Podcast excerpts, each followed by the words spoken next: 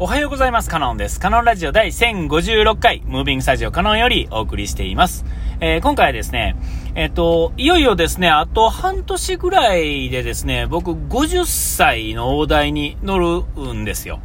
えー、でですね、50歳は一つ僕ちょっとこう、思っててですね、41人ぐらいからですね、なんとなく思ってたんですが、えっと、こう、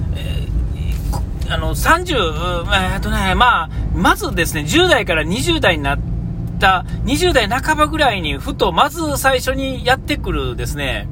えっと、あ、年取ったなと思う瞬間みたいな。例えば、えっと、18区の時は、徹夜してもですね、仕事できたわけですよね。えそれがですね、21、2ぐらいからですね、いや、まあ、ええか、みたいなね、ああ、しんどいわ、俺っていうのが、なんとなく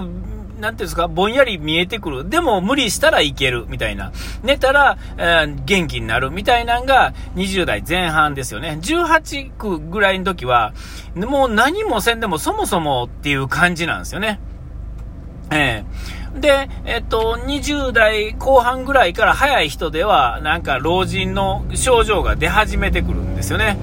で、まあ、ちょっとこう、スポーツやってたりすると、そうじゃなくない、まだ、まだそこまではならないんですけど、で、まあ30ぐらいになってくるとですね、いよいよですね、えー、まあまだまだ大丈夫ですけれども、まあ例えば、うーん、内臓系がですね、えー、ちょっとついてこれなくなるっていうんですかね、飲んだり食べたりした時にね、えー、っていうのが、まあ、ちょっと見え隠れするっていうんですかね。でも、あまだまだ全然大丈夫やっていう感じで、えー、実際無視してても大丈夫なぐらいなんですけど、えー、それがですね、まあ、40代に入ったぐらいからですね、まあ、女の人はちょっとわからないです。まあ、少なくても男性は40代ぐらいに入ったとこからですね、ガクッと来るんですよ。いろんなことが。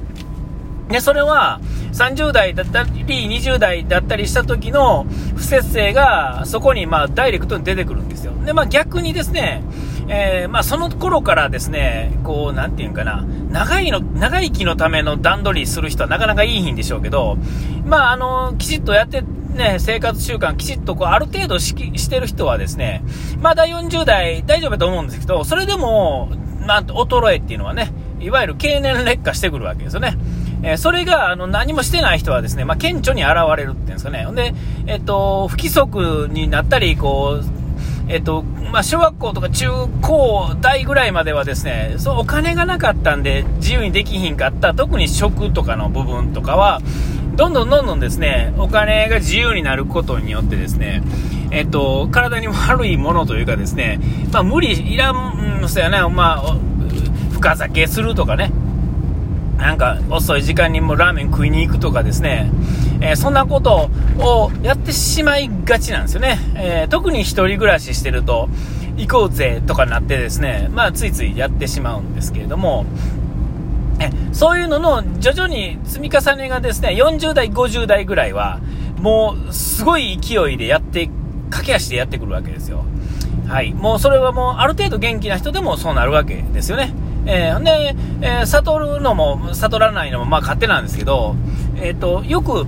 えっ、と、聞くわけですよね。あの、50代は40代の自分が作るとか、えー、60代は50代の時の自分が作るみたいなね、えー、10年ぐらいのスパンで、えー、その、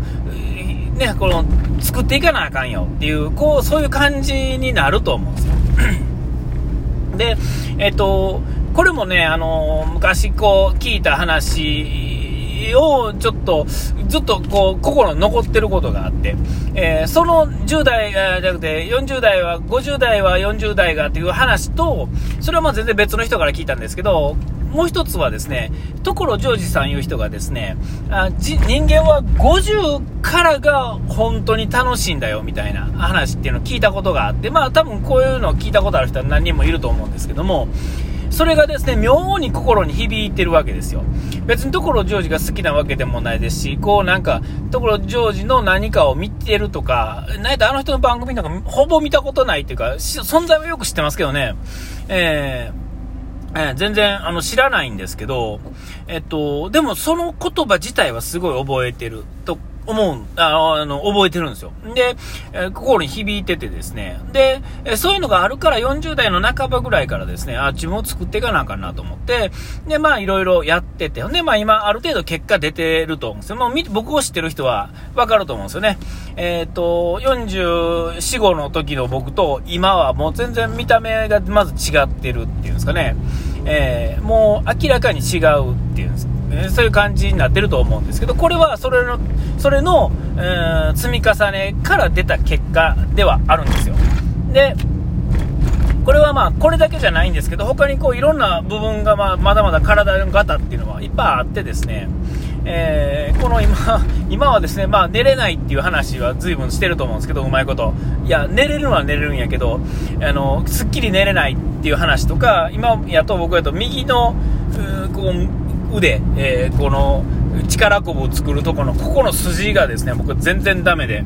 えっと、体拭いたりねお風呂上がった後体拭いたりするとき右手でこう左側をこうやろうとしたらもうなんか筋がピキッとなってね、えあかんかったりするんです。こういうところもちょっとずつ直していかなあかんんですけど、まあ、差し当たってはですね、この全体的に食べるものとか、えー、こう朝のランニングとかを使ってですね、で、まあ、あのー、えー、作っていってたんですよ。で、えっ、ー、と、まあでも50ちってまだまだ先やなと思ってたんですよ。思ってたんですけど、いよいよですね、さっきの話、ね、最初に戻りますが、あの、もう半年ぐらいでやってくるわけですね、50歳っていうのが。で、まあ、50歳になって、誕生日が例えば来ましたからですね、突然ガクッとなんなんとかなるとかってことは、当然何もないわけですけれども、えー、でも、その日にちできちっとこう終わるっていうよりは、やっぱりその、10年間っていうのの積み重ねっていうのが大きいわけで、それは、そこ、うん、なんていうかな、こう、しゃ、なんかは、こう、そこで、えー、変わるっていうんじゃないけれども、そこの1日は、その前の10年間が、そこの1日に凝縮されてるっていうことやと思うんですよね。えー、区切りという意味でね。えー、だから、えー、っと、どうのこうのっていうのじゃないんですけど、そういう感じでやってきてるわけで、ほんでまあ、僕はまあ、それなりに結果をまあ出してない人よりは出してきたとは思うんですよ。自分にの計画ではね。でも、なんかそれでもまだもうちょっと足りてないなとは思うわけですよ。でもこれは なんか日々の、うーん、の、なていうかな、えっと、積み重ね、あの、まあ、日々っていうか、50歳になったからっていうことじゃなくてですね、えっと、もっとなだらかなグラデーションなわけですよね。そのグラデーションの真ん中にたまたま50歳の切り目が来てるってだけのことで、えーえー、別にそこじゃないんですけど、ただ、話とかなんとかっていう時に、やっぱりそこが切り目にたまたまなるから、うん、ってことだけなんで、だからこれからも、えっ、と、こう続け、ちょっと足らんなと思ってるっていうぐらいで、多分、それはそれでいいんだと思うんですよね。えー、何もない、俺はもう、きっちり100万、100点満点達成したよと思うよりは、もしかしたらこのちょっと足らずぐらいが、何でもいい、あの、いい結果になるんだろうと思うんですけれども、ただの欲張りなのかもしれへんしね。えー、まあでも、えー、ちょっと積み重ねていってですね、えっと、次の、だから50代に入るにあたってですね、まあまあ、まだまだ先ですけども、次は60代のためにっていうか思考がですね、今までは50代を楽しむために今基礎を作ってるんだよと思ってやってたのところからですね、えっと、考え方としては次の60代以降を見据えた、まあ考えですね。えー、体のどうのっていうこの、ところもそうやし、で、これをすることによってですね、僕はもう一つ大きく変わったのは、その、えー、こう、もうちょっとこう、遠い先のことを見据えて、えー、いろんな段取りをし始めてるわけですよ。えー、まあ、考えようによってはですね、死ぬための準備を始めてると言ってもいいのかもしれませんけれども、えー、また、じゃあ別にどうのこうの死ぬとかそういうのは何もないですけれども、えー、えー、と、こう、いろんなことをね、こうちょっと先を持って考えて、えー、先のことを見据えてるためには、その逆算していくっていうんですかね。で今の時点ではこれができてなあかんっていうのを、この、え、っと、こう体力、なんていうか、体についてやっていくことによって、体じゃなくて人生のことについてそういうこともちょっと考えるようになってきたわけですよね。えー、そのための準備っていうのをちょこちょこちょことやり始めてるっていうんですかね。えー、それの中の一つが、えっ、ー、と、これ嫁が言ってるんですけども、嫁と、まあ、だから、えっ、と、よくあの、夫婦でね、えっと、子供が離れた後、なんか、嫁と話すことがないとか、えっと、なんか、うんと、こう、なんていうかな、何もじ楽しみがないと、困るよねっていうかね、あの、どう、なんかこう、何もないっていうのはまずいなっていうことを、すごい常々言ってるわけですよ。こう、キリン、なんか何も、あの、ね、あの、話すことのない時に、えー、こうちょちょっと先の話をするときにですね。でそれはまあ僕と夫婦間だけの話じゃなくて、えー、嫁の周りの人たち、えー、がちょっとこうねあのご近所さんっていうんですかね。あの、えこうまあ、まともっていうんですかね、まあ、ざっくり言うと。そういう人たちと、まあ、年に数回集まる時でもやっぱりこう周りの人にやっぱり通ってるわけですよ。こう、こういうことしてるんやけど、で、私はまあこういうことするにあたってこういうことするよっていうことを言ったりとかすると、意外とみんな、これと言ってないわけですよね。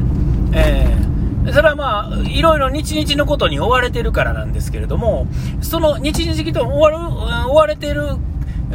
ことが終わりかけるっていうんですかね、子供が手に離れてきたりとか、えっ、ー、と、離れた後のもうちょっとがまだ世話せなあかんとかあると思うんですけど、その後のことを考えて、今、ちょっと手がまだちょっとバタバタしてる時に動き始めるっていうことは、すごい重要なことで。ここから始めないと、若い、今この瞬間が一番若いわけですから。っていうこと、あ、お時間来ましたね。ここまでの上田からのでした。うがいてやらい。忘れずに、ピース